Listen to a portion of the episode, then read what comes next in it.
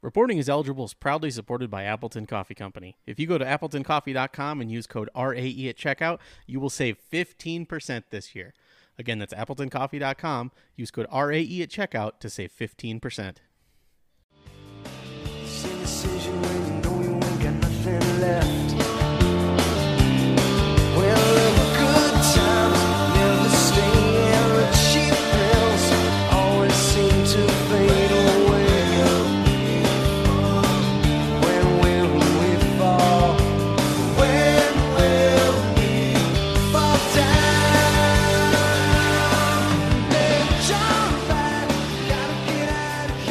Hey everybody, welcome to Reporting is Eligible. I'm Paul Noonan, and on the internet, maybe I'm Aaron Rodgers tonight, who knows. Um, and uh, we just uh, beat the Vikings. Aaron has his Twitter hacked and all is, uh, all is weird. So um, we have good news, uh, mostly about the Packers. We uh, are in good shape to make the playoffs if we beat the Lions next week, which might be harder than we think.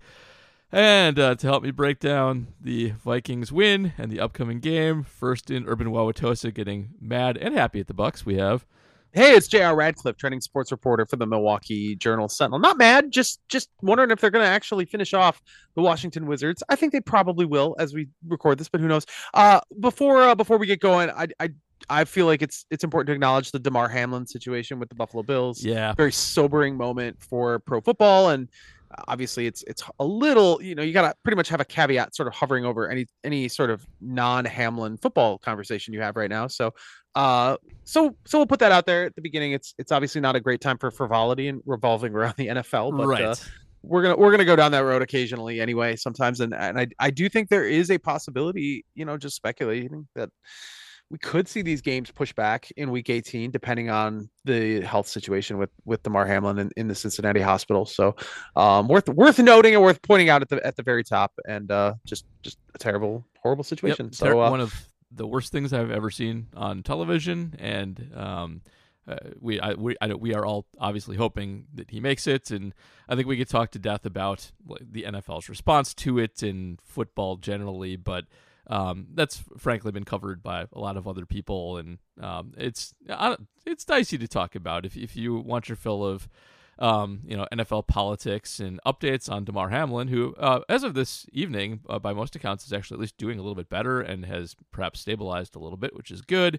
Um, you can you can get those elsewhere, but yeah, J R's right. We have to at least acknowledge it's there because it might actually affect the game next week, if for no other reason than that. And um, you know, I, I don't think we want to dwell on it on this podcast. It is not the purpose of this podcast. That's true. Let's segue to Matub. This yeah. is perfect. Go, Matub. And I'm Matt, but you can call me at Aaron Rodgers twelve. Breaking news, crypto leak, hashtag Bitcoin, hashtag Ethereum. So you actually are breaking news for me, because I didn't know that Aaron Rodgers had been hacked. Uh, I haven't.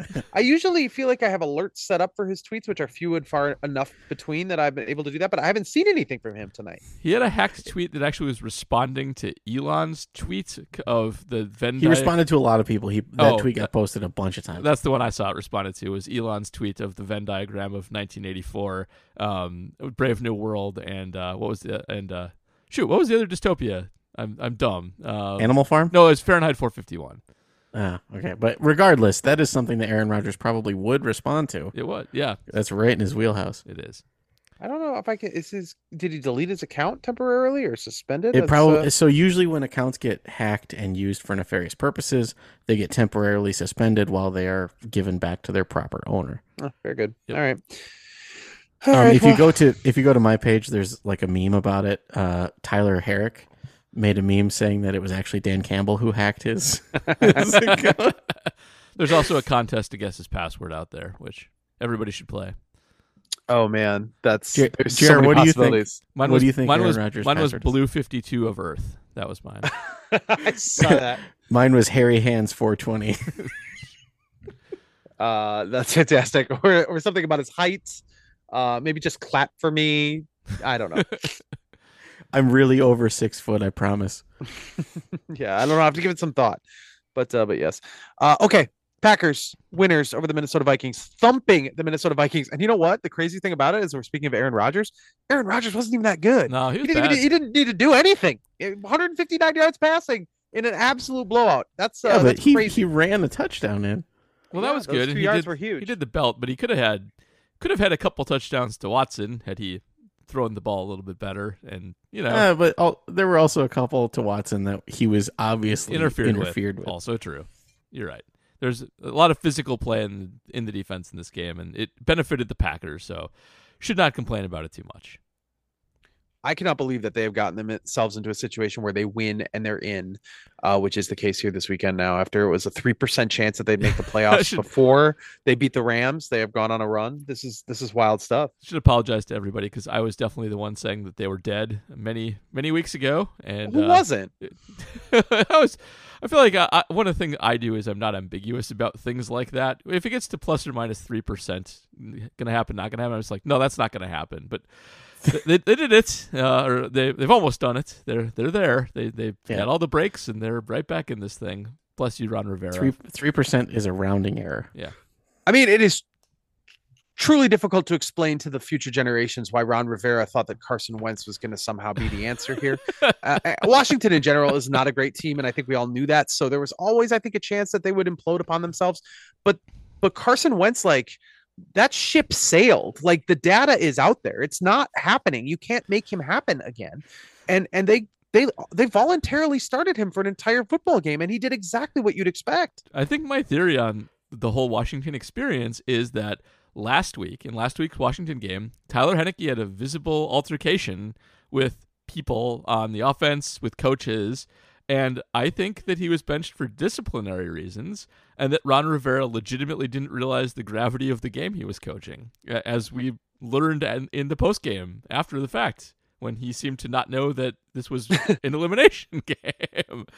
Yeah, certainly that was making the rounds, the viral sort of, we can be eliminated tonight, sort of perplexed. I did accept his explanation a little bit afterwards, his clarification that uh, it might have been a situation where like he just was not being coy or, or obtuse about it, but just kind of like I didn't even I, you know I haven't been game planning for how we back our way into the playoffs. Like I can I can accept that to a degree, but it still informs your decision making. If you are not aware of every scenario on the table, you have to know that this could be the last meaningful football game you play this year. So yes, I don't know. Do. It, maybe it's discipline, but like you got to start your best quarterback at this spot. And you can you can worry about the fallout after. He's nobody, nobody, neither one of those guys will be quarterbacking the Washington Commanders next year anyway. So like, just just go with it. I don't know, man. I'm just I'm really enjoying being right. That's my favorite. I part can't believe it. You were right. I'm so mad. Like Matt put out into the world that the, the Washington's going to be so dumb that they play Carson Wentz and get the Packers into the playoffs. He's right. Like three weeks ago said that. And I'm like, they're not. Nobody's that stupid. Like. J- So uh, I, not a good predicting couple weeks for me. Um, things just so you, against me. You guys know Ron Rivera's nickname, right? Yeah, Riverboat, Riverboat Ron. Ron. Everybody knows that, right? And so he took a gamble on Wentz. It didn't pay off. Ah. No. This game against the Vikings could not have started worse for the Packers. They get a punt blocked and uh, sets sets up Minnesota at the one yard line, first and goal two, on the one. The two, two, the two. It was like one and a half, though, right? Like it was okay. Yeah, maybe. It was like one and a half. We'll say two. We'll say two. Anyway, that was a an absolute touchdown waiting to happen, but the goal line stand, and then uh, Vikings settle for a field goal. They kick off to Keisean Nixon. We absolutely know what happens next. But uh, I, I I said in my living room, well, this is this game's over. The Packers are going to get boat raced. Like this is where this this is where midnight strikes, blocked punts. It's it's it's the reliving of the of the playoff game last year, and that's it. That's what this is where it ends. I, I was. Is, it's going to be Viking B S again. That's what's going to happen. Yep. And well, if. In the A P C Slack chat, I think like six other people said ball game, and there was only four of us in the Slack at the time. Yep. Uh, uh, but th- something I thought was kind of funny is it was exactly like being on the opposite side of every bad Packers loss. That the the Nixon touchdown is the punch in the mouth to the other team that would normally cripple the Packers. Yeah, that's yeah. kind of true. I do feel like this was the... The, the Packers get all the breaks game, which we haven't had in quite a while. So that that's exactly correct. And Minnesota just folded like a tent. Unbelievable inability to defend the kick return. I mean, Keisean Nixon, like when you watched it develop, it was like it was obvious that he was just going to return it for a touchdown. That's a big the hole. Holes were so wide. Yep. And so the, uh, I, I don't think that the, the end zone angle makes the hole look bigger than it actually is, because there is a closing defender that he had to navigate. There's there's some S curve to his ball path, Um, a little bit, but, but yes, it's... part of the closing of that hole was the kicker, um, who got himself too far upfield. And while the... oh, I'm saying prior to that, there was someone coming in laterally. Oh, okay. But yes, it was still very, it was still very impressively blocked, and I believe that we should build a statue of Rich Bisaccia, melted down of all other statues of any special teams coordinator in the history of special teams coordination. It's like the Game of Thrones throne made out of other special teams coordinators. You've got, you've got the Ron Zook over here and the Sean Slocum over there. just, it's, just build a Bisaccia statue. It's out of it. Unbelievable it. How good Keisean Nixon is. I, I kind of keep waiting for him just to like turn into a normal return man, and just no, every every time it's like thirty yards minimum and like a chance to break it. It's incredible. Well, he leads leads the league in yardage, right? Yes, despite playing half the games of everybody else. I was going to say, if you look at his total returns versus the other leaders, how is it? Well, I, I think um, the Vikings returner is number two, right? Um, the Vikings returner is number two, but he has a significant amount of returns more. Yes, and we will pull up data on that in, in the second. All right. So, J- JR, let's talk about J J Enagbare. Okay. whoa, whoa, whoa. This Where is what happens. See, uh, this is what happens when I go to look up special team stats. Uh, J- J J Enagbare, known by announcers as Kingsley, uh, leads all rookie pass rushers with a fifteen point three percent pass rush win rate. I higher, didn't see that. Higher than Aiden Hutchinson, higher than George Karlaftis, higher than Thibodeau, higher than everybody. Um, and he was drafted in the fifth G-dang round. I would like to point out that I would still rather have one of those other three gentlemen versus Enagbare if it's a either-or situation. So I don't want to suggest that I think he is better than those guys at this point. However, um, absolute steal in the draft at this point and uh, a key contributor. And I pointed this out to Peter Bukowski on Twitter. The twenty twenty-two draft class is, is has two first-round picks, neither of whom have fully, you know, realized I think close to what they could be, right? Like Devontae Wyatt, some of it is that they just don't let him get on the field. Quay Walker is, yeah. you know, an inconsistent player at this point. Both of those guys could be very good. But right now, those two first round guys are question marks, I would say. Your third round guy is suspended and done for the year. There are two guys in this draft that don't play every week and are routinely on the inactive list. Also true. And yet the twenty twenty-two draft class might be amazing because of Kingsley Enagbare, J J Enagbare, because of Christian Watson and Romeo Doubs. You know, you're getting even, you know, some pro- some production out of Samori Toure, uh, Toure. So like this is a, a huge win and could be like honestly a franchise defining draft if Wyatt and Quay Walker turn out to be legitimate playmakers, which I think is still on the table. You know, I don't yep. know what he's saying. That's not going to happen. So I, I, I would like to see Samori production out of Samori Toure. I'll actually yeah. go to bat for Enagbare as potentially better than those guys, only okay. be, he, only for this reason. Um, he he was second in Hutchinson in college football in pressure rate, and so it's carried over into the N F L. I think a lot of people thought it was gonna that that stat would not carry over because he was not an elite athlete, and edge guys almost always are elite athletes. Um, that has not been the case. He has managed to maintain his college production via you know savvy and strength and all the junk besides explosiveness and running a forty-yard dash really quickly. Uh, and the fact that he's done this before makes me think that it might stick. And if it does, then they really have something. Um, a lot of those other guys that were drafted ahead of him were more projection guys. Not not Aiden, but a lot of the other guys were. And he is sort of a finished package already. It's really it's really cool to see. Um, by the way, uh, Kene Nwangwu for the Vikings has thirty-five returns for nine hundred twenty yards and one touchdown. Keisean has thirty-one returns, so just four fewer, but for more yards, nine hundred thirty and a touchdown. So there you go. I did put together at J S online dot com a list of all the kickoff returns in Packers history, uh, which might seem like an arduous task, but it is not. There are only thirty-one of them, at least going back to nineteen forty, which I felt like was a fair, a fair cutoff point. I think so. StatMuse was my guidance there, but um, uh, you know, I don't know if anyone said this, but it just didn't really sink in. First kickoff return by a Packers player in eleven years, which is the Randall Cobb opening night of his rookie season against the New Orleans Saints, Thursday Night Football. Uh, that's the last time they've had one. And before that, it was another eleven years before the last kickoff return. That is the year two thousand. So, like, we, was that been, Basil or was that after Basil? Uh, so there is one after Basil. Okay. There's uh, Allen Rossum. Uh, that's in the the two thousand season. But, of course, yeah. the one we love is the one that happened t- er, te- same year, technically earlier in, in early January of two thousand, after the nineteen at the end of the nineteen ninety-nine season in the more points, more points ninety-nine. Ah, it's so good. Basil so good Mitchell. About. I love Basil Mitchell. He's such All a right. good trivia guy to know. We said more points ninety-nine. Drink. Yep. We sure did, and we should drink. It's it's a glorious thing, and uh, it's a shame that the tiebreakers have been renegotiated so that uh, point differential doesn't have more to do with which teams go to the playoffs. Yeah. Um, but uh, I, I feel I feel like we've we've gone a long time without talking about Jaire Alexander. So I don't know if there are other things we want to just you know empty empty the bag here before so, we, we spend I, so I, much time. I, I take issue. I take issue with the next point in the rundown. With Kenny Clark ate up Garrett Bradbury's replacement? He ate up Gad- Garrett Bradbury's replacement's replacement. Okay, fine.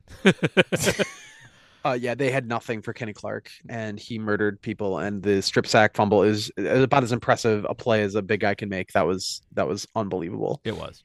But we should talk about Jaire, because did, otherwise we Did you guys ever see what... Matt's did you guys ever sure see the... I'm going to make sure you don't. Did you see the trash talk between Kenny Clark and M V S after M V S left the team? No, what? I did. Oh, they so they're friends and they talk crap to each other on Twitter okay. pretty regularly. M V S said that Kenny Clark was built like an air fryer, and like I can't get that image out of my head. Kind of is. That doesn't sound like an insult, though. No, it sounds delicious. It sounds like a nickname I would adopt and sell T-shirts of. Kenny the, Kenny air, the fryer. air fryer. But uh, okay, so bullet points before Jaire. T J Slaton, big block in the game that leads to an interception. T J Slaton having a phenomenal year. Yes. Devontae, Devontae Wyatt, thirty-four snaps. It's actually happening with him. It is. The, Dean Lowry the, being gone is so good. Yeah, that's the the front is so improved from earlier this season. It is crazy. Uh, pretty much overall great, great defensive effort. Uh, Kirk Cousins, the best he could do is with his legs, which is probably a good situation uh, for uh, for the Packers. He threw he threw multiple interceptions, and uh, that was pretty sweet. And Jaire Alexander shut down Kirk Cousins' best option. Justin Jefferson, one catch, five targets, fifteen yeah. yards, one penalty that wasn't called on unsportsmanlike when he threw his helmet into a referee. No, he one literally gritty. hit. He hit the ref with his helmet. I, I will it say, in, in defense in of Justin hand. Jefferson, he realized a half second before he made contact that he shouldn't be doing this and pulled up as much as he could. It was an accident. He didn't see the ref when he started swinging it. But also his his one catch came against soft zone when Jaire wasn't following it. Sure did. Against Jaire, I believe Jaire allowed one catch for one yard total, right? That was something like that. Obviously, you can't defend Justin Jefferson with one person, no matter how good that person is. They gave Jaire a lot of help, and uh, that was part of the part of the overall package. But bottom line, Justin Jefferson did nothing. That's his worst output ever uh, in terms of catches. And, so, and really, just, a, just an incredible performance, an impressive performance on rewatch too, because he's just with him the whole time, and there is a lot of grabbing and hand fighting that goes on there between both of them. But he, like Justin Jefferson never had more than like six inches of separation on Alexander the whole game. It was, so, it must have been the most annoying game ever for to be Justin Jefferson, because Jaire was like in talking distance of him the whole time and probably never shut up. Uh, the whole no game. doubt was talking. Absolutely. Do you guys know who Kumail Nanjiani is? Not at all. Yes, I, oh, I do. Okay. He's a stand-up comedian turned actor. He's yeah. in Marvel something. Anyway, he has a bit that reminds me a lot about what happened in this game. So they said that like Jaire has safety help the whole game, so it's not as impressive. Um, Kumail Nanjiani has a bit about uh, a new street drug called cheese that is a mixture of cold medicine and heroin. And he's like, really, the heroin is doing the heavy lifting in this. Yes. Um, yes, Jaire Alexander had safety help. But it was a washed Adrian Amos, who was awesome, and Darnell Savage, who returned up pick six. And when everyone in my house was like, "Oh my gosh, it's fourth down, you dummy! Put that ball, like spike that ball to the ground. Don't catch it. Don't catch." Oh wait, well, we're good with that. We're yep. fine. D- Darnell showing some some moves. Um, I I'm impressed, not with his coverage, but with his run back. Yeah. So next year he's going to be a seven million dollar kick returner. Nah, we want Keisean back. We don't want that. Don't put that into the world. You've been are too they, successful. Are they going to pay? Are they going to pay Keisean? I, I hope they do. I don't know if they will. I don't think they will. I don't think they will. I also, for me, it's still Rasul Douglas is ringing in my head. This amazing find, who was so sensational last year, but it required flash plays. to make it sensational, and then they paid him. And I mean, Rasul Douglas, obviously, he he actually is the the star of the Darnell Savage interception, sort of. I mean, just breaking up the the pass that deflecting it right to Savage. But you know, he's he's had an okay year, but I don't know if they would do it again if they could. I I for I know that we're talking about two different, completely different players, but that's just still in my head. Like, can you expect Keisean Nixon to return kicks for touchdowns next year? I mean, those happen so rarely. I, I don't know. Or or fifty yard fifty yard kickoff returns. I don't know. Maybe maybe maybe I'm wrong. I'm... I don't know. Oh, sorry. I'm shrug. I'm shrugging. I forget this is an audio. It format. Is an audio format. Shrugging doesn't work. So you look like you wanted to talk. I was like, no, I was literally shrugging. Yeah. Anyway, do we have more on Jaire? Because I feel like we haven't talked enough. We should about talk about Jaire, his big hat and his trash talking after the game. Because uh... I love so much that the big hats are still around. It'll be one of those things that's very hard to explain ten years from now. It's just to be like, Brian Robinson wore one once, and then it kind of caught on, but not that much. Uh, but not only not only did Brian Robinson wear one, he goes, "Yo, if you want a big hat, I know a guy." and and the perfect tweet was, which tells you that Brian Robinson is a very good friend. Because, amen to that. But it has somehow caught on. I mean, Brian Robinson, well done. I think you launched your friend into some sort of some sort of like corporate fame. I don't understand it. I don't know if it's an ironic thing. We've, I don't think it is. I think it might have crossed over from ironic to just like, this is what we do now. I don't know. We've talked about the hats on the podcast before, yes? I don't think we have, at least not enough. Oh, yeah, they are really seventy-five dollars. seventy-five dollars. No. So what it is is it's an it's a it's a brimless hat that is your proper fitted hat size, and then a bunch of foam, and then the giant hat. So it fits yeah. your head like a normal hat. Sure. Um, wow. But yeah, they're they're like seventy-five bucks, and and that's for like a blank hat. Yeah, and that's wild. As far as I know, there are no official team uh, licensed. Oh, oh there's hats. no, there's no N F L license on the big hat. Okay, no, no, there is not. What a surprise. Okay, well, we'll see how that lasts. But I, yeah. I, oh, by the way, it's called Noggin Boss, and it was on Shark Tank. It was on Shark Tank, which I, I want to track that one down. I feel like they would laugh a lot at that idea, but who knows? Maybe not. I would laugh at it too, but then I see athletes wearing it, and it's like some, some for some reason this is catching on into the ether. Someone had their finger on the pulse way better than I did, because uh, I thought it was just goofy, and now I think it might be a thing. I still think so a year for... from now we're going to be wondering, looking back and being like, "Remember when?" It's, it'll be like Remedy. Well, how did that become a thing for for twenty-five minutes? So for eighty dollars, you can get a gray hat with a patch on it that says "World's Best Boss." Who wants one? Oh my goodness. Um, so, uh, so before we, I mean, if there's nothing else, we we've kind of mentioned all the defensive aspects. We got to talk about Joe Barry, guys. We got to talk about him. We do. We really do.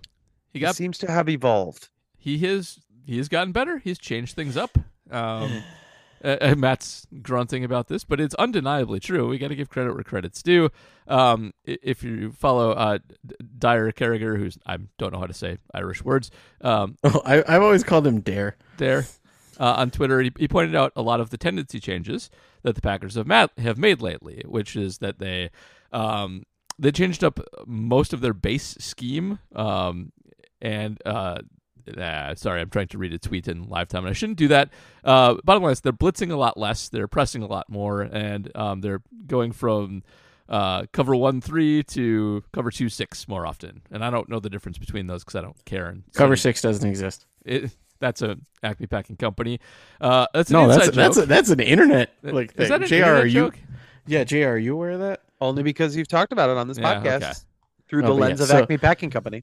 So yes, in, instead of instead of having uh, one man deep and then allowing the corners to come up and make it cover three, the Packers are often starting with two men deep and converting to quarter, quarter, half when they do go into a cover three sort of look. Yeah. Uh, bottom line is it does allow for more of what we've been asking for, for Jaire to track things, to track the best players and things like that. It's hard to do if you can't generate pass rush um, without blitzing. And thanks to um, Enagbare and Preston being halfway decent most of the time, uh, they've been able to do it, and it's worked. So Joe Barry has learned. This was obviously a very well, uh, well-crafted game plan that leaned on his best players to shut down the opposing best players, and uh, it's good to see. It, it's uh, you know it, it, we have to give credit when guys evolve, and it was a it was a nice job. truly their best defensive performance of the year. But I will point out, we were here last year too. We were talking about this. Oh, you know, the thing about nepotism hires is that, you know, they do get multiple chances to, to prove what they know and or to figure it out. Okay, he figured it out, but then it went south, you know? And so I, I feel like we've been this play, been here with Dom Capers before too, where it's like, you know, he just maybe doesn't have it, but flashed a little bit at the right time. And, you know, maybe you start to change your mind. It's like, uh, I don't know. I, I am, I'm certainly not like eager to, I don't think anyone well, I'm with is. You on that. The, uh, the question is, can he do it again here? Because right. the Lions are a different animal and you can't do the same thing necessarily and have that work against them. Maybe you might actually be able to kind of do the same thing. I was going to say, are they that different? They're, I think they're a little different in that uh, Justin Jefferson is sort of like Adam Thielen has declined pretty significantly. He's not terrible. He's kind of like um, older Allen Lazard at this point. That's what Adam Thielen brings to the table. K J Osborne's Oh, I was not... going to say he's Jordy on the Raiders. that's that's fair. He's worse than that, though. K J Osborne's not that good. Uh, you don't have to worry about him. You can cover him with anybody. And then uh, Hockenson is uh, very different than anything the Lions have right now. They used to have him, but they, they no longer do. So uh, the Lions, we'll get to them in a moment, but they're very much a two-man show in the pass- passing game. And those two men are very different than Justin Jefferson. They're like uh, if you broke Justin Jefferson in half into two guys. So we'll we'll get there. But it's I, I feel like a very different animal to, to defend Detroit. I wonder if they choose, you know, make up their mind about what to do with the defensive coordinator based on how this goes this last game. And I don't know if it's it's, it's never about one game. But, you know, if you're a playoff qualifying defense and you got better over the course of the year, isn't that what you want? You know, get to get better as the year goes on, to be at your best at the end of the season.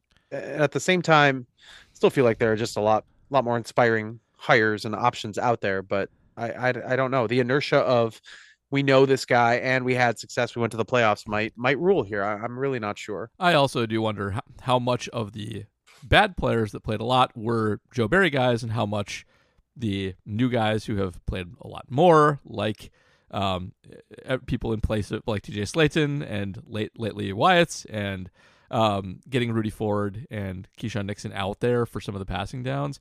I wonder how much that is at the insistence of LaFleur going over his head, because I also I don't understand uh-oh. with Barry's obsession with Penei. Why would you not want T J Slaton out on the field? Because he is two whole dudes. It's weird. It's very strange. Um, but it doesn't really matter because now the right players are playing. The personnel is correct, and um, he's been effective with them. Yeah, well, as long as the Packers aren't literally embarrassed defensively in the wild card round, Joe Barry's back. I think he probably is back. Oh, man. Maybe the Lions I, will put up fifty, and then he won't. Well, right. That's, that's the other thing. Either. I'm not convinced the Packers win this game. I, I don't know if I believe that. I, I think it's legitimately fifty-fifty. Uh, Obviously, the team that played against Minnesota is going to beat the Detroit Lions, but I, I this is the first time we've seen that team, so I don't know. Yeah, um, and the Lions have been their own brand of awesome um, the last half of the season, too. The Packers have been on the surge, but the Lions have been on a better surge. They are uh, fourth in D V O A over the, since Week ten. The Packers are sixth, and they've routinely beaten the tar out of their opponents, with um, the only real exception being Carolina, a weird game that I think is worth watching to inform on how to beat the Lions. The Lions have been great, and I'm with J R. Like I, I'm with you on this. Like I don't, I'm not confident in the Packers winning this game. I think uh, I'm not sure I'm going to pick the Lions. Uh, the outdoors of it is what's kind of bringing me back to the Packers. But uh, uh, I, I feel like this is one where they might get outsmarted, and just uh, if the Lions can make their offense run and get into a shootout, their offense is better than Green Bay's is. On uh, speaking of offense here with the with the Packers offense, Aaron Jones, man, when we discussed the, the contract situation of bringing back Aaron Jones, part of the part of the equation was for, for us, for a lot of people, you know, and, and everyone knows our stance on running backs anyway, but they got A J Dillon. Like they, A J Dillon might not be Aaron Jones, but he's close enough, and he's shown that he could be the workhorse. And and don't spend money on Aaron Jones when you have, you know, A J Dillon, a reasonable backup, and a couple other guys you can fill in fill in for the rest of the production somewhere along the way. But I think what we're, we've seen this year is that Aaron Jones is just in another league. I mean, I mean, no offense to A J Dillon, who has his role, had a great touchdown run, you know, continues to be impressive. What's not to love about the guy? He he loves Door County, but like Aaron Jones is a very special talent at that position, and he is he's showing it. He was incredible in this game.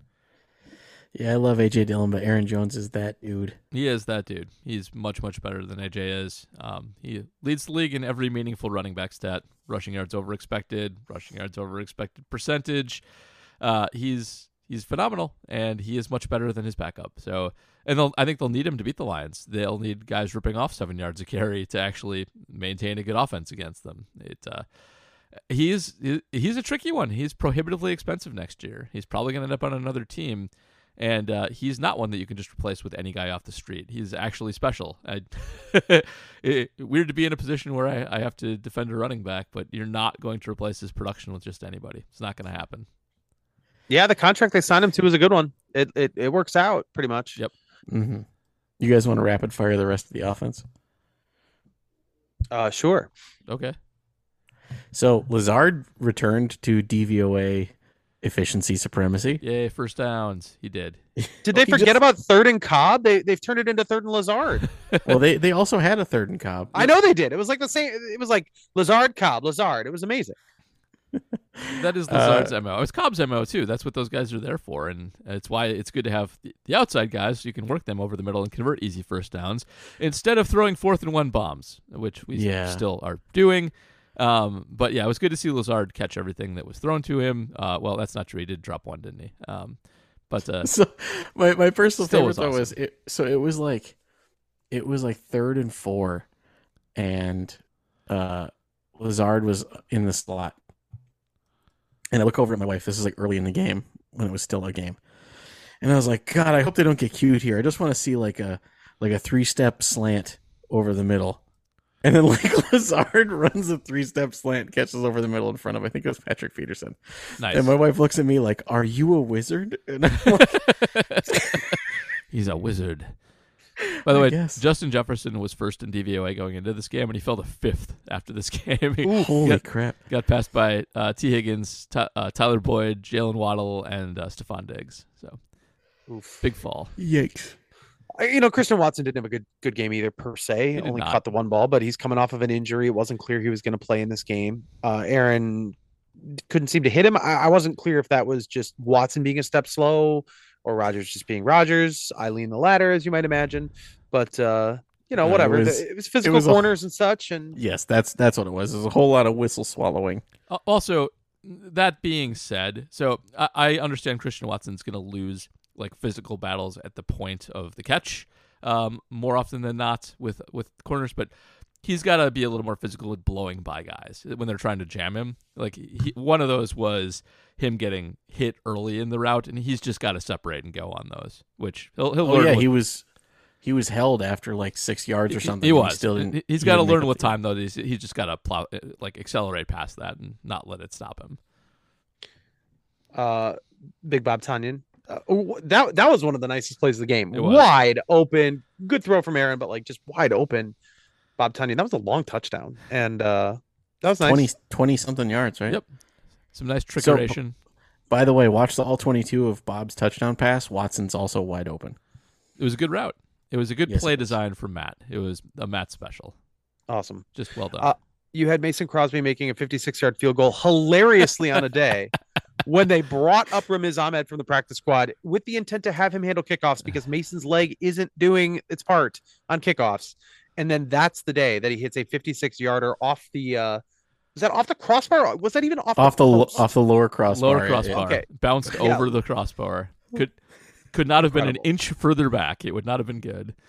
Uh, a positive doink. Wonderful, wonderful moment. Uh, Rodgers took a sixteen yard sack, which was weird. He's it was the only sack of the game, so it wasn't that big a deal, yeah. but like Rodgers, not great. Uh, and if anything, like that's this gives me a little bit of pause. Like, yes, they were opportunistic and made it, you, you know, kickoff return, pick six. Like, there's a little flukiness to that. There and is. and even though it was a blowout and they win this game in every dimension, and that's great, I, I, I, you know, like I'm looking for things that are replicable, and and the offense was, I shouldn't say the offense, but Aaron Rodgers was just a, just you know below average at best, maybe average you could say, and uh, and I don't know, like that that still concerns me. Like I I don't I don't even think the team clicked on every single cylinder in this game. If, and if they know. get this Rodgers game next week, they'll have trouble because Uh, Kirk will turn the ball over. Kirk tur- does turn the ball over fairly regularly. They've forced turnovers.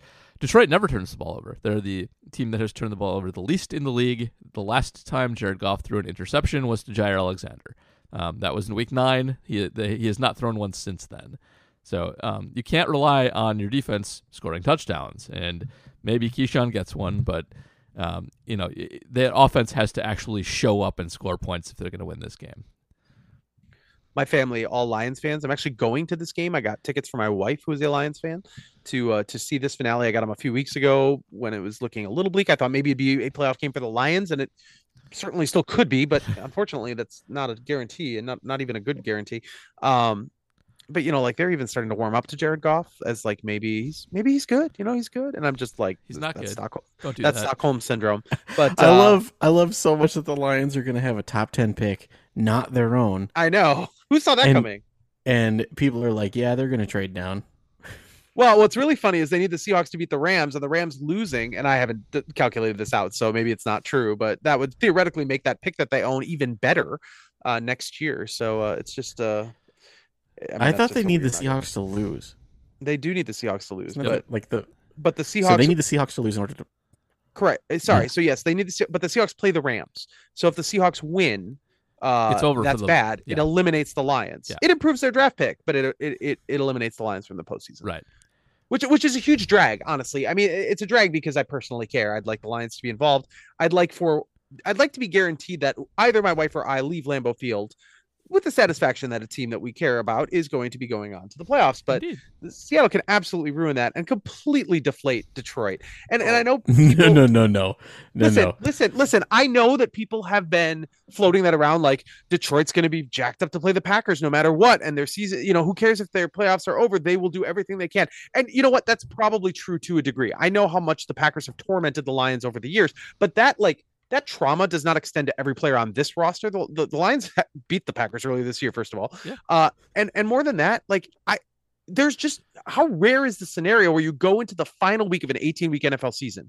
You are in playoff contention when you wake up in the morning, and then fifteen to twenty-five minutes before kickoff, you discover that your playoff dream is dead. That is so deflating. I don't know how human beings can just be like, you know what, though, it's the Packers and that's all I care about, and I'm going to march forward. I don't know, man. That's a, that's a tough ask. Yeah, that's but to I'm me, playing. that's to me, the, the flip side of that is I have nothing left to play for. Let's no, ruin the their season. Let's ruin their season too. I sure. also, they do have a coach who's good at this specific kind of motivation. Like that's kind of Dan Campbell's thing. Is yeah, but you don't even have time to instill that when you're when the game that matters ends moments before tip. You know, you're on the field warming up. You know, you're not you're not getting like a fiery coaching pregame speech. I mean, actually, you probably are. Yeah, but you are. You totally are. But, but like that's that's it. That's it. There's no there's no time to readjust your thinking. There's no time to really like. refocus. You, you almost have to come into that morning built already built in, expecting the worst if you're going to be playing at peak level. Obviously, anything could happen in the N F L, and and obviously the Lions will be motivated to some degree. I just do think it benefits the Packers when when people say having these games played at different times could potentially benefit the Packers. I agree with that. It does. I do it think absolutely they will does get a benefit. benefit the Packers. It's it's worse for the, for the Lions and benefits the Packers. Uh, one hundred percent. We should mention really quick. Uh, Jared Goff is fourth in D V O A. And there's a pretty significant drop-off after him. The, the top four guys are all pretty close, and that's Garoppolo, Mahomes, Tua, and and Goff, and uh, which is a weird group. Yeah. So, who, how many people want three of those four quarterbacks? That's their quarterback. nobody nobody but Mahomes. Yeah, Garoppolo, man, there's, that that scheme is insane. That's stupid, Shani. Um, Purdy. Yeah, it's Purdy. It's good. Um. Anyway, we talked about Rodgers using the pump fake and then dishing out the belt, which we haven't seen in quite some time. And uh, that should do it. That's offense, unless there's anything else. Zach Tom, baby. Zach Tom. Stud. He's good. Zach Zach Tom, big fella. Goes about six seven, three eighty-five. That's not the Zach Tom I'm talking about. I was making a Bill Brasky reference. I don't yeah. Know Brasky. Sorry, I missed that. My bad. Um, Let's talk about the Detroit Lions some more. I know we've kind of just been talking Let's about them, but do uh, it. Fourth okay. D V O A since week ten. It's yes. not fair, man. They've been really, really good, and um, they're they're a fun, exciting team. Plays great offense. Their defense has gotten quite a bit better in the second half of the season, especially basically starting with the Packer game where they held the Packers to nine points. Um, their pass defense has especially improved. It has mostly coincided with the discovery slash um, uh, institution of James Houston at edge rusher opposite Aiden Hutchinson. He has eight sacks in six games. He had three last week against the Bears. The only game he hasn't had one in that he's played in is Carolina. That's it. Otherwise, he's had a sack every game of his career. Um, and uh, they have been a terror to quarterbacks since then. Uh, it's uh, it's it's much much much more difficult team to deal with than before. The other thing they have gotten back is D J Chark, who is the actual closest comp to Christian Watson that exists out there. Um, he is averaging eighteen yards a catch. He's catching over half of his balls, and uh, th- like I, I mentioned, they have sort of the combo of or the Justin Jefferson split into two people. He's only good deep, and Amon-Ra Saint Brown is only good short, and uh, between the two of them, it's hard to guard them because you have to guard the whole field when they're when they're out there together. Jack Spratt I don't can think eat no fat. I don't think there's any way that Kenny Clark and D J Chark meet on the field in, in some do, capacity, do, do, do, do, but do. The Baby Shark song will never leave my head. Do, do, if Kenny do, Clark and I mean, D J Chark, what if, what if you had a what if you had a zone blitz with with him in a drop zone uh, and Chark running across her? You know, even if that play didn't develop, I would already be screaming at my T V in joy if that were to, if that were to be the case. Kenny Clark. Also, I, I yes, take please. issue with with the rundown here as well, calling oh, it Fac Rally. We were having I, I a believe, Fac Rally. I believe Facrellian Facrellian would would be the, to, to to say that James Houston is having a Facrellian year. Kyler Fack will conned his way into a into a roster spot at the beginning of the year. James Houston was on the practice squad in week eight. And now he has eight sacks. That's insane. Look, that's a crazy, crazy. Do game. Not disrespect Kyler the Freak Fackrell. I also feel like Fackrell never had a string like this. Like he'd have like two here and then two games off and like two random other ones. This has just been every game. James Houston he is had, getting home. In his big season, I think he had three against the Bills. Yeah, I think one so. of which was just Josh, Josh Allen, Allen falling down. down. I remember very well. Totally. Chark, Chark, by the way, a nine nine three Raz, Watson a nine nine six. They're both tall and light and super fast. So they're they're great comps for each other. D J Chark, do do do do do. Uh, so the Lions. The, the other thing I love I, that you went with the the not official Baby Shark, and you went with the uh, Cocomelon Baby Shark, where it slowed down a little bit, and, and also in a different key. Yeah, I got one-year-olds, man. The Cocomelon, Cocomelon As do is, I. is a Notice, little... I can I can spot the difference in, in the Baby Shark song. Yeah, Jeez. that's that's tough. When I, I don't personally have one-year-olds, but my sister does. So nephew, niece, Cocomelon seems to be Cocomelon seems to be their thing. Yeah, no surprise. Uh, no, she's got one-year-old twins, and they are um, man. All it takes is that first chime on Cocomelon, and they are drawn to the T V like uh, like you know. Like bugs to one of those bright blue lights. It's uh, it's pretty amazing. But uh, you know the other thing about the Lions, the Lions have lost a lot of close games against really good teams. They have had a really tough schedule, and their record should be a lot better than eight and eight, quite honestly. So they're they're a very real team. Quite honestly, they're a playoff caliber team, and uh, that would that would certainly worry me. I mean, there's just a lot of bad signs about that. They're, they are. They're, they're better than the Vikings. They... I think they're better than the Vikings. This game is actually there. I agree that they're better than the Vikings. I think it's not that close. One of the reasons they're hard to predict as a team, uh, Football Outsiders, amongst many, many of their other stats, keeps variance, how different a team plays uh, from week to week. And Detroit is thirty-second. They are all over the map. They play terrible one week and then great the next week. Uh, and you, you can see it up and down their schedule where they get blown out by Carolina, but they hang with the Bills, but they... Um, play you know it's they they can lay stinkers, and they have, and maybe that'll happen again. Um, they do have some home and road split problems. If you're looking to be optimistic, that might be a place to go. But uh they're they're good. They, they're a very quality offense. Their defense just needs to show up for them to be a power, and occasionally it does, uh just not every week consistently. Yeah, the Carolina game was really disappointing, at least in this household, to see them just just like completely fold like a tent. They just hadn't been like that. You know, they'd fought their way. They've kind of tooth and nail their way past the Jets, and then they just completely collapsed. It's like if they had just won that game, then it would be winner take all. Uh, I, I, you know, I'm a little surprised that, that the N F L decided that the Packer game had to be the thing that uh, went to Sunday night because because of the Seattle thing we talked about earlier. But Um, I, I, I do hope it ends up being winner take all. That's selfish because I'm sure people just assume the Packers have the best path possible, but I do hope that Seattle loses and, and you see uh, a, a, a game with all the marbles. That'd I do too. Sweet. It's more fun that way. Yeah. Uh, are we on questions or should we, is there anything else that we missed? I think we should do questions. It's uh, other than that Goff sucks outside for his career. Just mention that real quick. No, I made a spreadsheet. I mean, yeah. I'm writing about it later.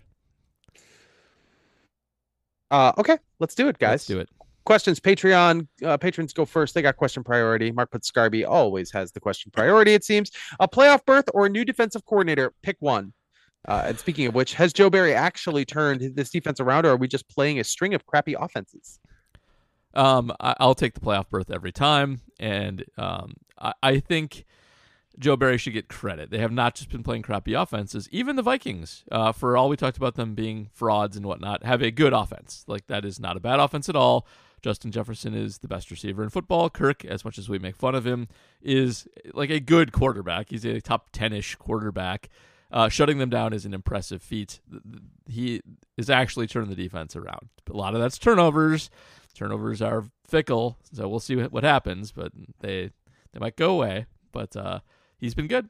It's been a good good run.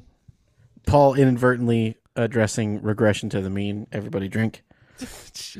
Also saying fickle. Luke Fickell is at the Badgers game tonight that I am now watching on my T V. Giannis went for fifty-five points, and the Bucks did, in fact, win. All right. Uh, if if uh, the Badgers hold on, they've blown a big lead and then regained it. If they hold on, it will be a sweep for Wisconsin uh, basketball tonight between Marquette, uh, Wisconsin, and the Bucks. But uh, this game, ugh, this game's not over. All right, Patrick Detmer. We talked about him last week. Matub, you asked last week if I was related to Packers quarterback and nineteen ninety Heisman Trophy winner Ty Detmer. How, allow me to interject. Paul dropped in a very clever Coy Detmer reference. Coy being, of course, the brother of Ty Detmer. I neither Matub nor I caught it on first reference. I heard it on playback, and I was very, very ashamed that I did not acknowledge the well-placed pun. I felt very guilty that I did not acknowledge. Love Coy Detmer. Anyway, all right, back to uh, back to Patrick Detmer's question. The answer to that question depends on who you ask. My father told me after the Packers drafted him in nineteen ninety-two that he was our sixth cousin, and six-year-old me treated this as fact growing up. I later came to learn that my father, like many boomers, have a habit of making outlandish claims that they present as fact without offering any actual evidence to support this claim. So our relation remains a question mark at best. Uh, I don't think it remains a question mark, does it? I think it's nope, definitely think it's not a thing. Yeah. Sixth cousin. Sixth cousin. Also not a thing. This does bring me to the question for all of you. However, I have thought for a while it would be cool to have a custom-made Ty Detmer eleven Packers jersey, but, but, but, but because I'm a small and petty man, I also openly judge people over the age of sixteen who get a custom-made jersey with their name on the back. Does this technicality hmm. allow for me to skirt the rules in this instance, or would this turn me into the very people I enjoy mocking? Matub. So I have, I have uh, uh, experience in this. Um, there are I no went... N F L players named Matonich, so I don't no, know no, how there much are not currently.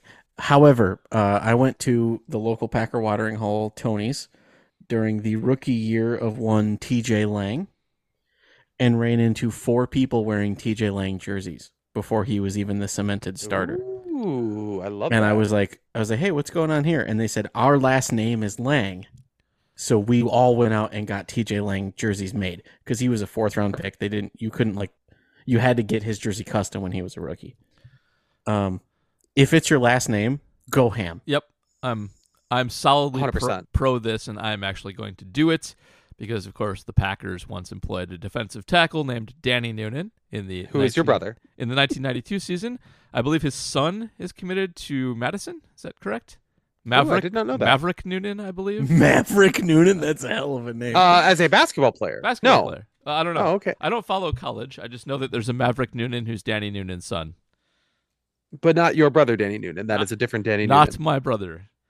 Danny Noonan, no. also an uh, outstanding Tecmo Bowl selection. He plays for the Cowboys in the game. He is overrated for some reason. So, You know, I used to, I I always thought of when I would wear Brewers. Oh, Maverick minor... Noonan commits to Nebraska. Never mind. Boo. Oh, tough scene. Yeah. yeah. Well, okay. Someone has to take the spot of DeColdest Crawford after he moved on. To coldest Crawford, Nebraska. Yeah. Um, I I would always wear Brewers minor league hats, and I felt in a way when I would go out in public that it was like fishing. You know, you find the people who are really into the Brewers if you find brewer people who recognize Brewers minor league hats. Do you know how many like next level Packers fans will be like, holy smokes, a Ty Detmer jersey. And first of all, they're all going to be boomers because nineteen ninety-two is the year Ty Detmer was drafted. Yep. So you're talking about a different generation, but that would be an awesome way to break the ice with, with anyone in public who clearly knows their Packers stuff.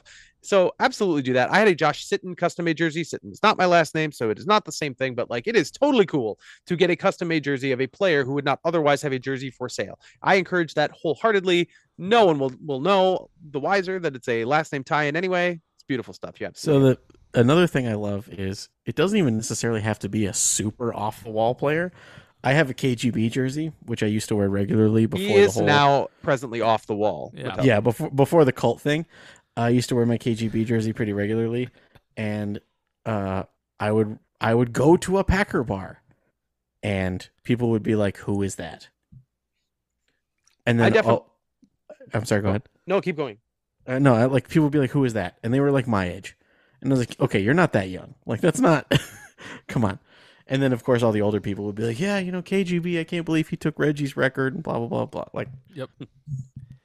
I do have one recollection of walking into a bar and people seeing uh, me wearing the, the, the jersey. And then they're like, you know, seeing me from the front, and they're like talking amongst themselves. And then, then as I passed them, you could hear them say, oh, I told you that was Sitton. Cause you know, no one knows, no one knows the number offhand. So you know, it's just somebody on the offensive line. Uh, Christmas Eve, twenty sixteen, I went to Lambeau Field to watch the Packers beat the hell out of the Vikings. Ran into a guy wearing a Kentrell Bryce jersey. Oh yeah, that's a deep cut. That's that's family. It, that's turns that's family. out it was his cousin. It All was right. yes. not his was sixth his, cousin. It was his first cousin. Beautiful. Yeah, that's family. There's you always know when you're in a, in, especially pregame tailgate. You know, the people wearing the Quentin Rollins jerseys, they're family. You know, like there's always there's always a level of player where you're like, yeah, that that group of people. You know, like the Pat O'Donnell jerseys that you see over there. They're related. Here's the thing. The dude in the Kentrell Bryce jersey was huge. He was like six foot four, three hundred pounds. Kentrell Bryce wasn't that big, was he? Kentrell no, Bryce no, was tiny. He was tiny. I mean, obviously he wasn't, you know, he wasn't three hundred pounds. I know that for sure, but like, I didn't think he was that tall either. So, yep. uh, all, right, all right. Patrick Detmer also said, is Zadarius Smith the Paul Allen of edge rushers, or is Paul Allen the Zadarius Smith of Homer sports broadcasters? I think Paul Allen will get a custom medallion of a golden microphone that I he wears. I feel because... like it's a good comp. I, I, I think Paul Allen w- would actually do that. That sounds like him. I I I feel like Paul Allen would shake hands in the pregame coin flip with the other Homer broadcasters. That's just me, mm. though. I don't know for sure. Fair point. Uh, I feel like if he found, he might find some kind of like non-existent slight to, to do it. Like, yeah, but you say Homer broadcasters, like like the Packers don't really have a Paul Allen. Larry, Larry's... I mean, but like Larry, Larry is still. I would, I'm not going to say he's fair and balanced. But no, he's, still he's not. not. On Paul, he's not on Paul Allen's level. I mean, like Paul Allen is like like uh, Larry's a cheerleader, and Paul Allen is every player's best friend. That's the difference no, between them. Paul Allen is like worse than most bloggers.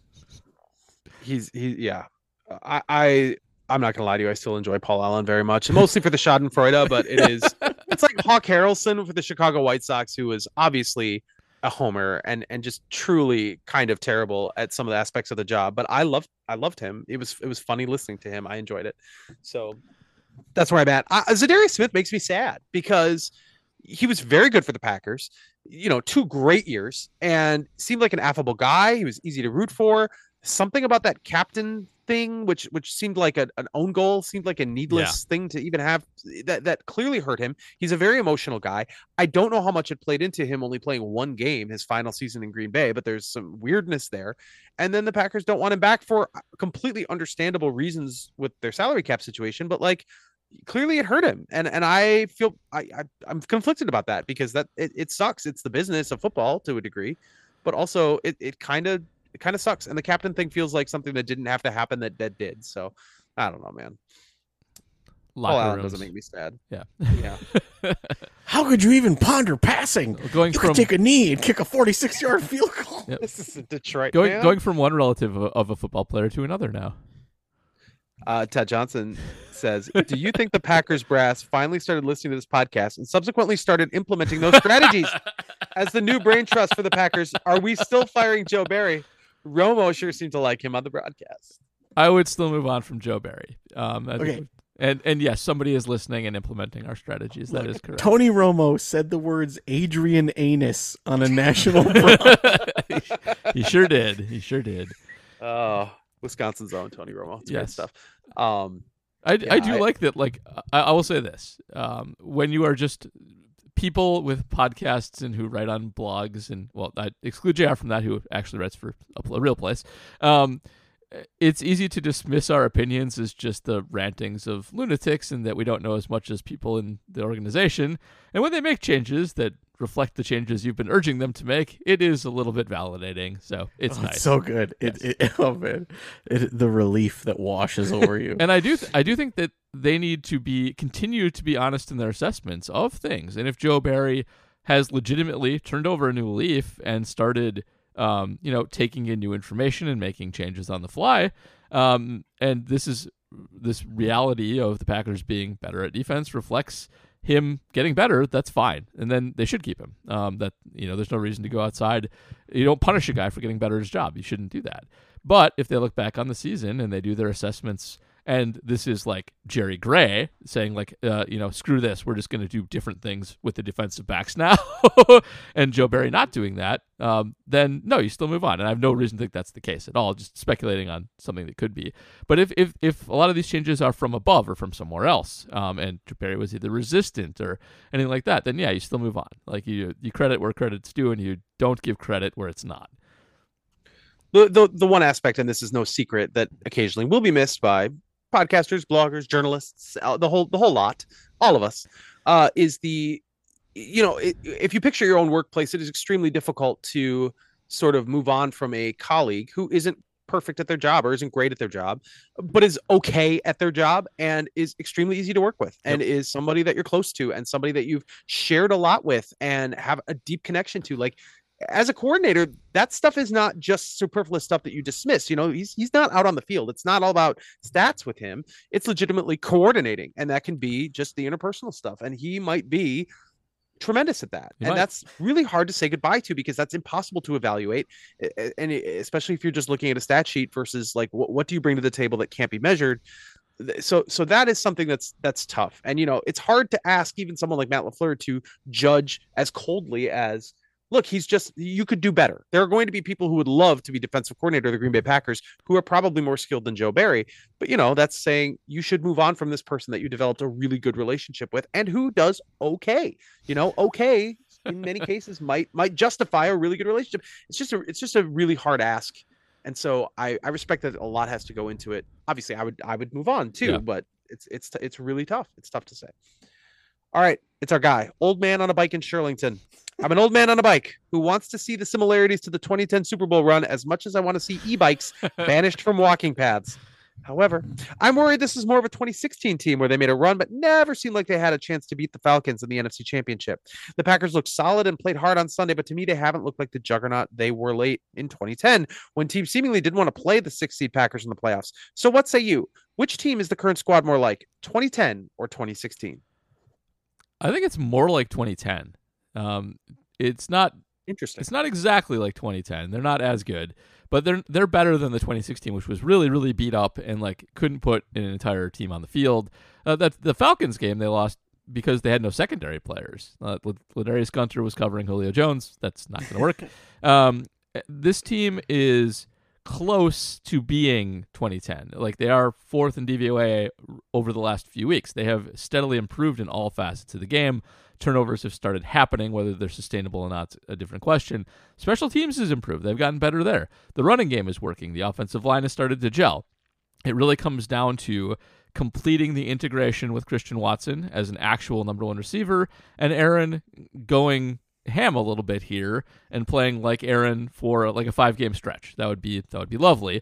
If that happens, they can actually be this, and, and old veterans can sometimes pull that off for a short stretch. So It's I, it's I, not. I pulled. Yeah, I'm go, sorry. Go ahead, I pulled Pat. a I pulled a comparison out today that I'm kind of proud of. That I think that this team is like the twenty eleven Giants. uh, the twenty eleven Giants. They were, were outscored really... by eight points on the season. What's that? They were outscored by eight points on the season. The twenty eleven. The Giants. Packers were or the no, Giants. The Giants. It's but like the the twenty eleven Giants got hot at the right time. They were like plucky. No one really saw them making the playoffs. Go on to be the Giant Killers. That's kind of the vibe that I I'm getting from this team, as opposed to, because the twenty ten team, they were good the whole time. I yeah, they were. Really the, the thing unlucky. With the twenty ten team is they they were like the opposite of this year's Vikings. They they underperformed their underlying metrics with their record. They were always better than what the record was, and when they got to the playoffs, regression came and hit them, and they turned into the juggernaut that they secretly were the whole time. This Packers team is not a secret juggernaut. They're a team that has improved lately. So you're right about that. And healthy, like, which, knock on wood, Rashawn Gary is obviously a major loss, and Eric Stokes is debatably a huge loss, but they are, they're doing okay health-wise at the right time of year. So, so that's something that is is even more in their favor than what the twenty ten team had going. I think the twenty ten team, it was it was different. It was the running game had been so just meh, and then James Starks came along and kind of added that last bit. You know, Brandon Jackson was pretty effective at times, and you know they were just able to to dash just enough into that. And then the defense, I mean, they just made play after play. Like the the you know the Falcons game has a, a pick six before halftime. The Philadelphia game has a huge interception at the end. We know what's go. You know we know how big the interceptions were against Chicago. They just made plays. I mean, I do think there's a lot of scenarios where the twenty ten team doesn't come close to matching what they were able to do, and and I do feel like this team has that in them. I I do. Th- his when he brought up twenty sixteen, the vibes felt similar to me. Like, do I think this team can go to the Super Bowl? No, I do not. I do not think anything close to that. Just like in twenty sixteen, I didn't I didn't believe it for a second. Although, you know, you get into the N F C Championship game, you start to wonder yeah. because you didn't think Atlanta was that much better than Green Bay, even though they clearly turned out to be that much better than Green Bay. But, um, you know, I, I, I do feel that this that there is a ceiling, but I probably felt that way in twenty ten too, and just don't remember. Just remember it differently because of how it turned out. All right, you're either a smart fella or a fart smeller.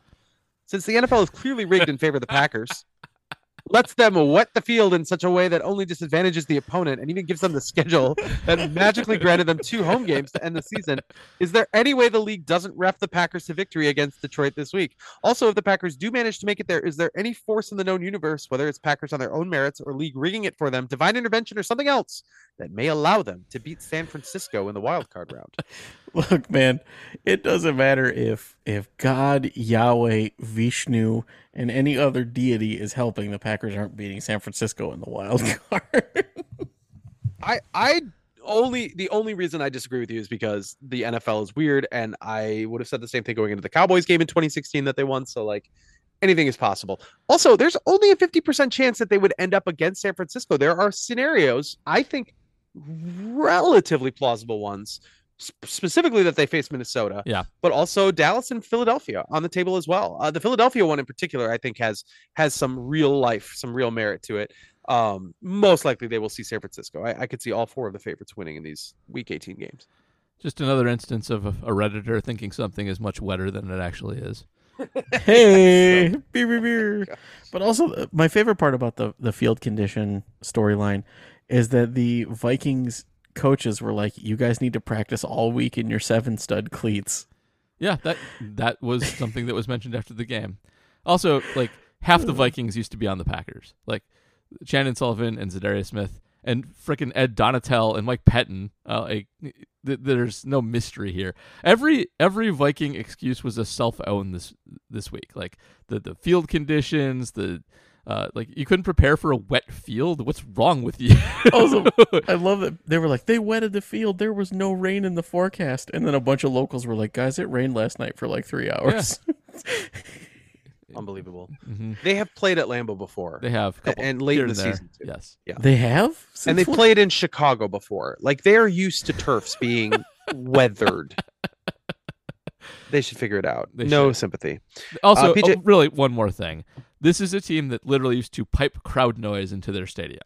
Uh, I, I, like, that was a thing they did and were not shy about. I don't want to hear any crap from the Vikings about altering the natural, uh, you know, stadium. Like, you've pulled a lot of garbage on your own. Knock it off. Uh, they they do get a nice little break here with the two games at the end of the year, though. Uh, I have to have to admit, they, it it rotates. All the, they're always ending like in Detroit, but uh, but a nice little break this year. Yes, P J, also what people don't realize, to get two home games at the end of your season, you have to play extra road games before that. Yeah. The Packers also he, played a home game in Europe, so I, I don't want to hear any of that either. Also true. Also a good point. Actually, kind of part when their season went downhill was that home game yeah, in Europe. It was. Mm-hmm.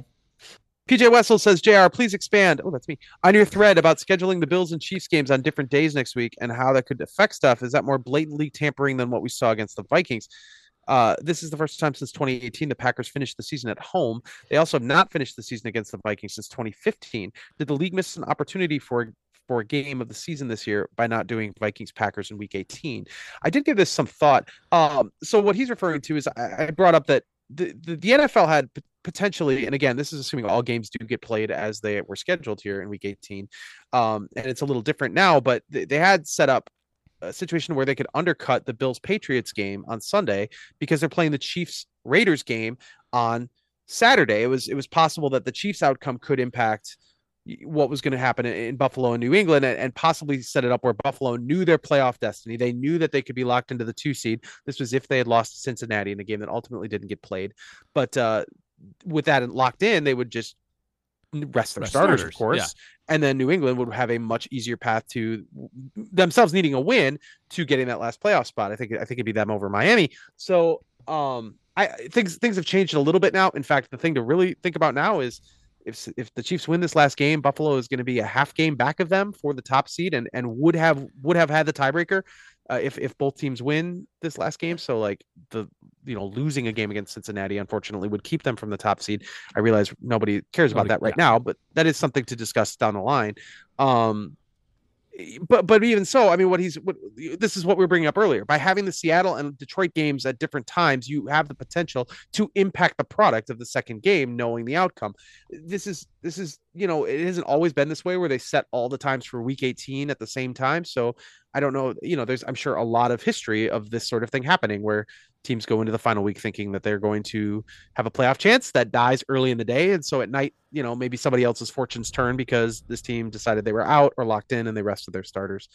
So I don't really think it's it's tampering or anything. I don't think the N F L is intentionally doing it. I think they see that Green Bay is going to have a win and get in situation, and Green Bay is a massive T V draw, and they decided that would be a good Sunday night game, and they don't care about anything else. I mean, I think that's probably true. That's Occam's razor. They just care about the most, the, the biggest likelihood for ratings, not what makes the most ethical sense or like, yeah. you know, the most egalitarian sense.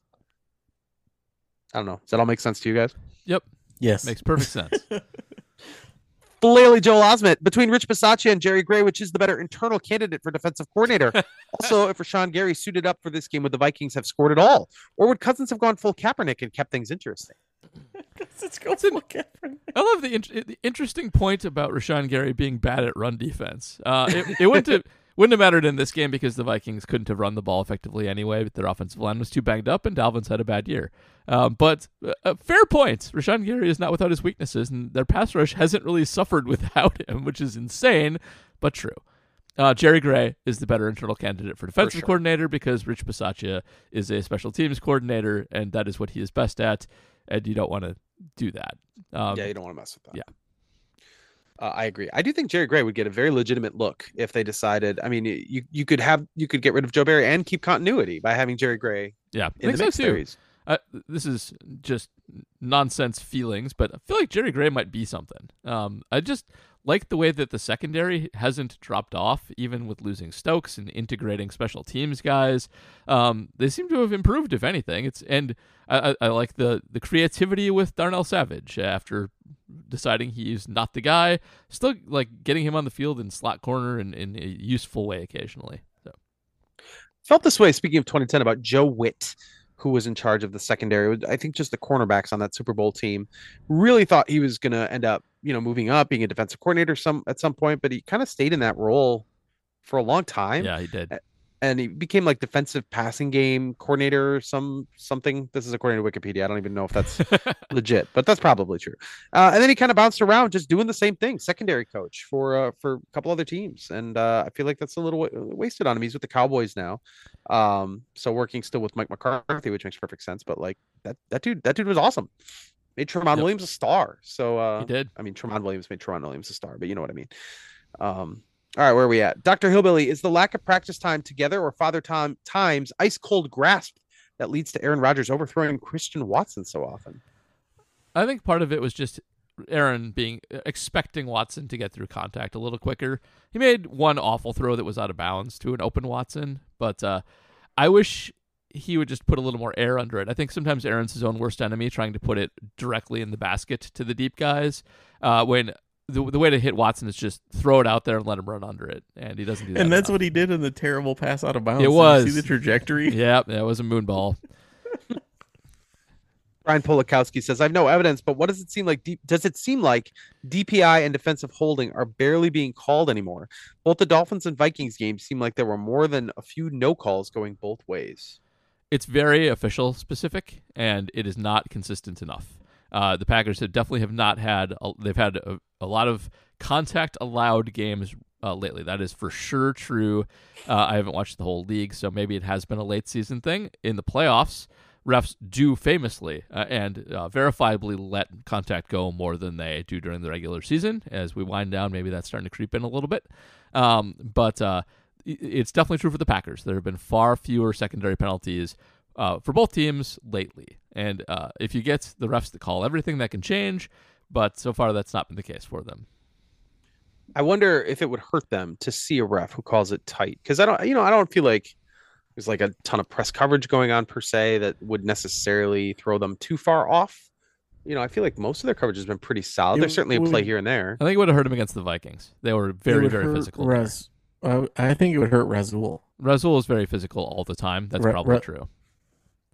Jaire can, uh, yeah. Jaire can adjust to running with guys if you start to call stuff on the physical side. But it, I still think it hurts them overall. They're best when they can beat people up.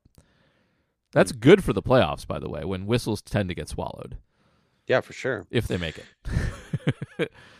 Brett Smith says, if you guys haven't talked about it already, can you help explain Quay's performance this year? He's been pretty inconsistent, but I'm not sure if it's a player or coaching issue, or maybe him just being a rookie.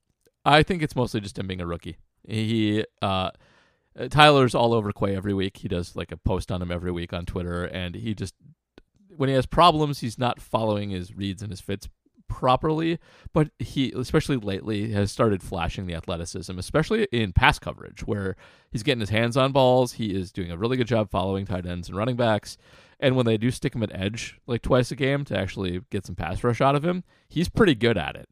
Uh, you can definitely see why they like him. He just needs to improve his reads, and I think that just comes from practice. That's rookie stuff. Uh, there's reason to be excited there, and I think he'll improve as time goes on.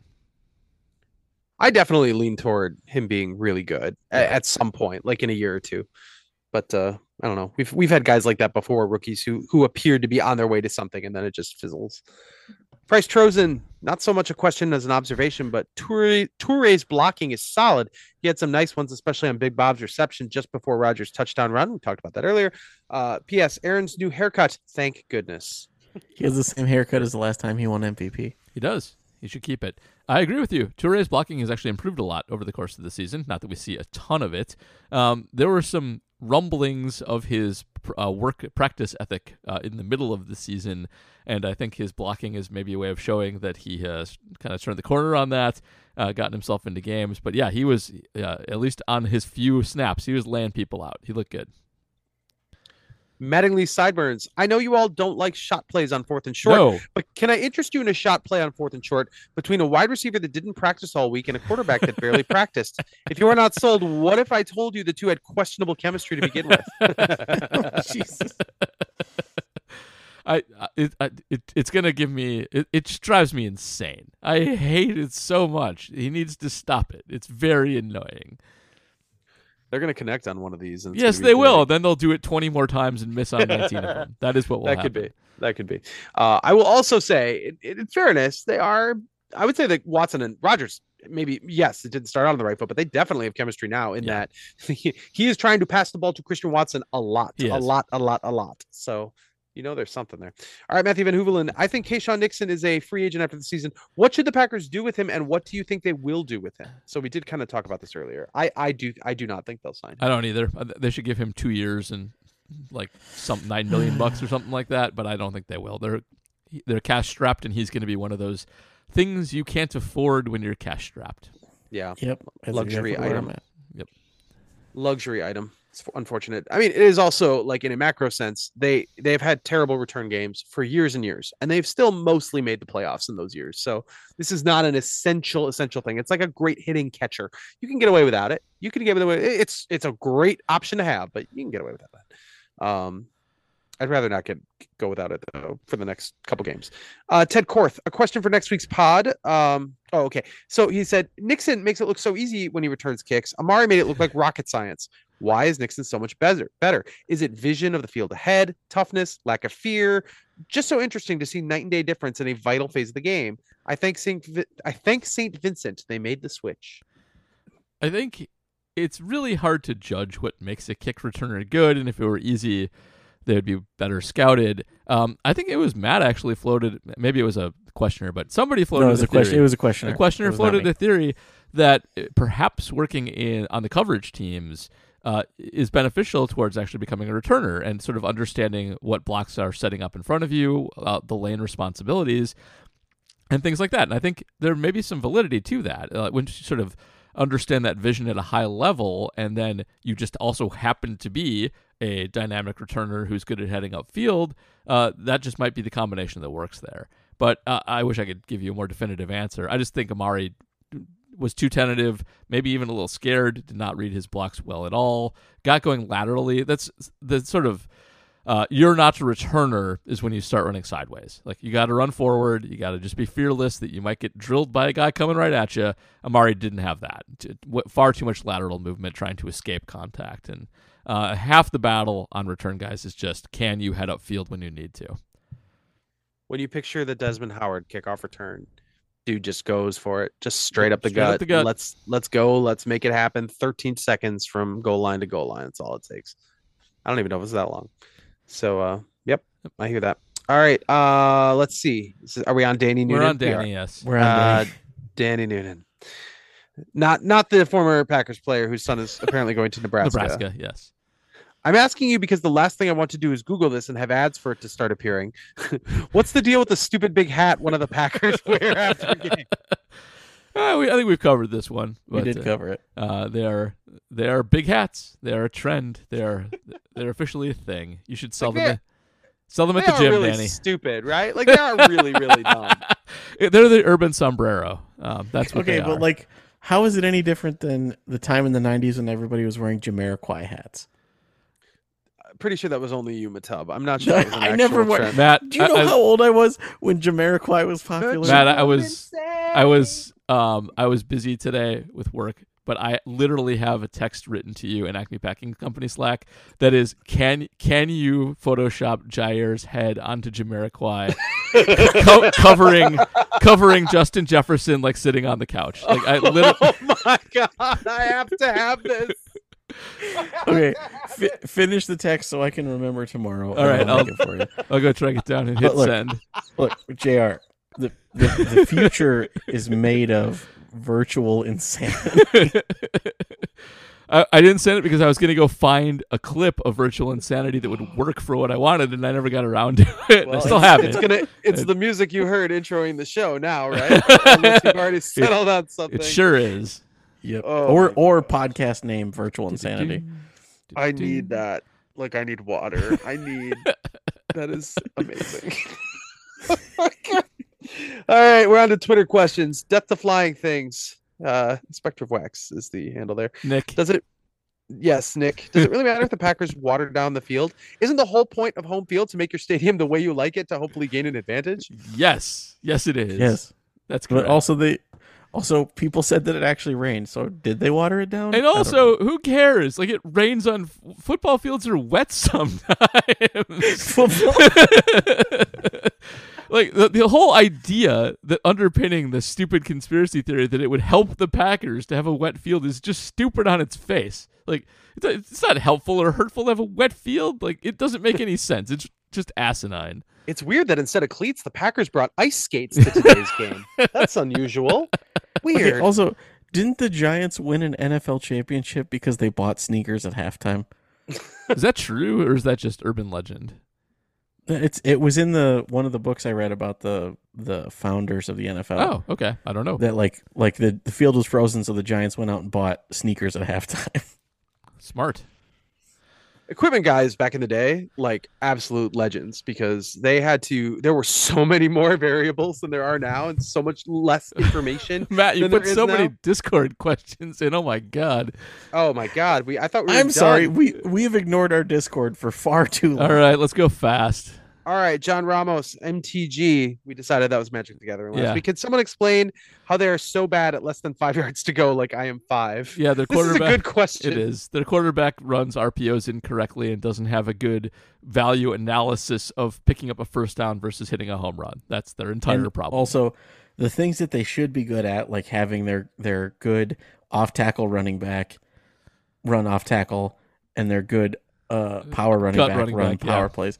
Neither of them are good in less than five yard for some reason. Well, Aaron Jones should be out there on these plays. That's the thing, because you he he is better than A J Dillon at getting short yardage. He just is, and they don't realize that. It's an old N F L fallacy that still infects them, that big guys are better at getting one yard than small guys are. It's not true at all. Um, it's it's much easier for small guys to find space and hit it than big guys who just run into people's butts all the time. So yeah, that that that also is bad.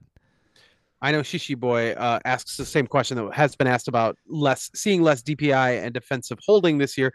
Uh, he also adds, somebody tell Rodgers to stop targeting it if it's not working, which fair point. Yeah. Uh, C. Hutler. So I'm not going to blame uh, John Ramos for speaking the Barry situation into existence. But is it now? Is it now a thing? It's now a thing. Is it not? We are indeed stuck with the guy, aren't we? John Ramos responded, if the entire issue is that execution was the issue, I do not care who is in the spot. But if Barry is really good enough, fine. But if they still stick it up in the playoffs, bruh. Bruh, yeah. yeah, and, yeah that, that about covers it. And uh, yeah, don't blame John for speaking it into existence. It's just in existence by the virtue of the fact that they've been better on defense lately. Oh, and then C. Heller responds, Jeez, uh, you that is not the, that's not the real question here. The question is, do we believe Barry was is the instrumental in the D's turnaround? The larger sample size would say he's the bug, not the feature. I don't know about that. Um, it depends on who's responsible for making some of the positive changes that have occurred, for perhaps coaching up uh, J J Enagbare, for perhaps uh, integrating Rudy Ford and Keisean Nixon in useful ways, for getting Darnell Savage to play in a different way, for um, moving Kenny Clark to a more equitable, not equitable, to a position where he can do more damage. Um, uh, it depends on who did all that stuff. And we don't know that. And the, the team presumably does. Hopefully they make the right decision based on that information. If the team could just tell us, that would be great. That would be awesome. Extremely yes. helpful. Jonathan Deal, Packers owner. The defensive line seems to dominate, seemed to dominate on Sunday. Was it because Dean Lowry was out, or because the Vikings were down to a bunch of second and third stringers? I mean, yes. Yeah, both. both. both. Um, and it, what, Dean Lowry being out is actually secretly huge for them. He uh, he he should not have been playing as much. The Vikings offensive line had nothing. Atro- they were they atrocious. Were, They're very they bad. Were so bad. That's one of the one of the things that's going to be rough against the Lions. The Lions have an elite offensive line. It's it's going to be a complete change from this game. Yeah, and their tackle can actually catch passes. Penei. Indeed. Penei. I love you so much, Penei. I made that reference earlier this week. Every time I see Penei Sewell's name, I think of Penny, not Penny's boat. Uh, Matthew eighty-four. This is the last one. Earlier this season, I remember thinking that Keisean Nixon didn't look like a kick returner, but what the heck? Somebody has to do it. The coaches throughout his career have seemingly had the same opinion. He, we, we were all very, very, very wrong. So what are his traits that make him so good? And in general, what are the traits that make one good at returning kicks? Just good vision, fearless. A little crazy. Yep. Also good straight line speed, which Keisean Nixon does have. He is one of the fastest straight line players on the team. He did not test well for shiftiness at the combine. That does not always matter for kick returners. It really is about getting up ahead of steam. And once you get past everybody, making sure nobody can catch you. Uh, and uh, he's good at that. Remember when Jeff Janis returned kicks? No. That was no. the thing that happened. That actually happened. I actually don't remember that. It was a very short amount of time. Okay. Well, there Jeff Janis has like one, essentially two highlights in Packers canon that truly matter. They yep. happen on back-to-back plays. They sure did. That's all you need from Jeff Janis. Yep. Uh, um, Jeff Janis. Will- Jeff Janis was a Pro Bowl special teamer. I don't care what anybody says. Buda Baker did not deserve the Pro Bowl that year over Jeff Janis. Buda Baker's a better player overall, so it all comes yes, out in the but wash. Jeff Janis was the better special teamer and deserved the special team the slot in the Pro Bowl. I- the issue. Gold Glove. Yeah, yeah, I don't care. Yeah. Um, Travis Williams, best kick returner in Packers history, five touchdowns, including four in one season in nineteen sixty-seven. He was a rookie. He returned four kicks for a touchdown that remains an N F L record, a tied for an N F L record. Uh, this is what I learned putting together that kick returner list at j s online dot com. That's wild. Four kick returns in one season for touchdown. Uh, two in one game, two in one quarter But in, in the first quarter of a game, the, the Packers scored thirty-five points in the in the first quarter. Travis Williams returned two kicks for touchdowns in that quarter. That's nuts. That's going to be hard to top. Yeah, that's wild. They won that game. uh, that's it, guys. We're done with the yeah, questions. Yeah, we're done. And uh, we should wrap up because it's it's long. It's late. Um, yeah. All right. Before we, no, really, it's not that this is long. We started really late. It's also long. Um, It's like it's super long, man. Really quick. J R, plugs quick. Uh, well, there is that article I, I did, my tiebreaker scenarios thing uh, did pretty well, although now it's pretty simple for people. Yep. Uh, they they could play, like I said, San Francisco, fifty percent chance, twenty-five percent chance they play Minnesota, uh, and then twelve point five each for both Dallas and Philadelphia. I think the Philadelphia option is a little bit more likely than, than that sounds. So uh, that's a possibility. And if a playoff start in Philadelphia on the road for the bottom seed in the N F C that has to win a bunch of games at the end of the year, I don't know. I'm just saying it feels feels feels like we've been there before. It does. So uh, that could be cool. Uh, but other than that, not much. Just uh, just find everything that I'm I'm doing and my colleagues are doing at j s online dot com. Nice. Thank you. Matt's going to be making a Jamiroquai meme, but what else are you doing? That's all I got. I, I will be working on a Jamiroquai meme this week. All right. Great. Uh, I've got my Shepherd Express column up. Uh, you can go see that, I think, right now. Um, and we'll be previewing the Lions, have the mini pod later this week. Um, a little worried about this one, but that's it. Um, and, and of course, if the game doesn't happen, we'll figure out what we're going to do next week. But um, hopefully everything turns out okay and everything kind of works out N F L wise as well. And uh, we get back on schedule. Um, but, uh, you know, we'll, you never know. It's a weird, weird, weird N F L time right now. So uh, anyway, uh, I'm not going to say enjoy the games this week because who knows what's going to happen, but we'll be back next week one way or another.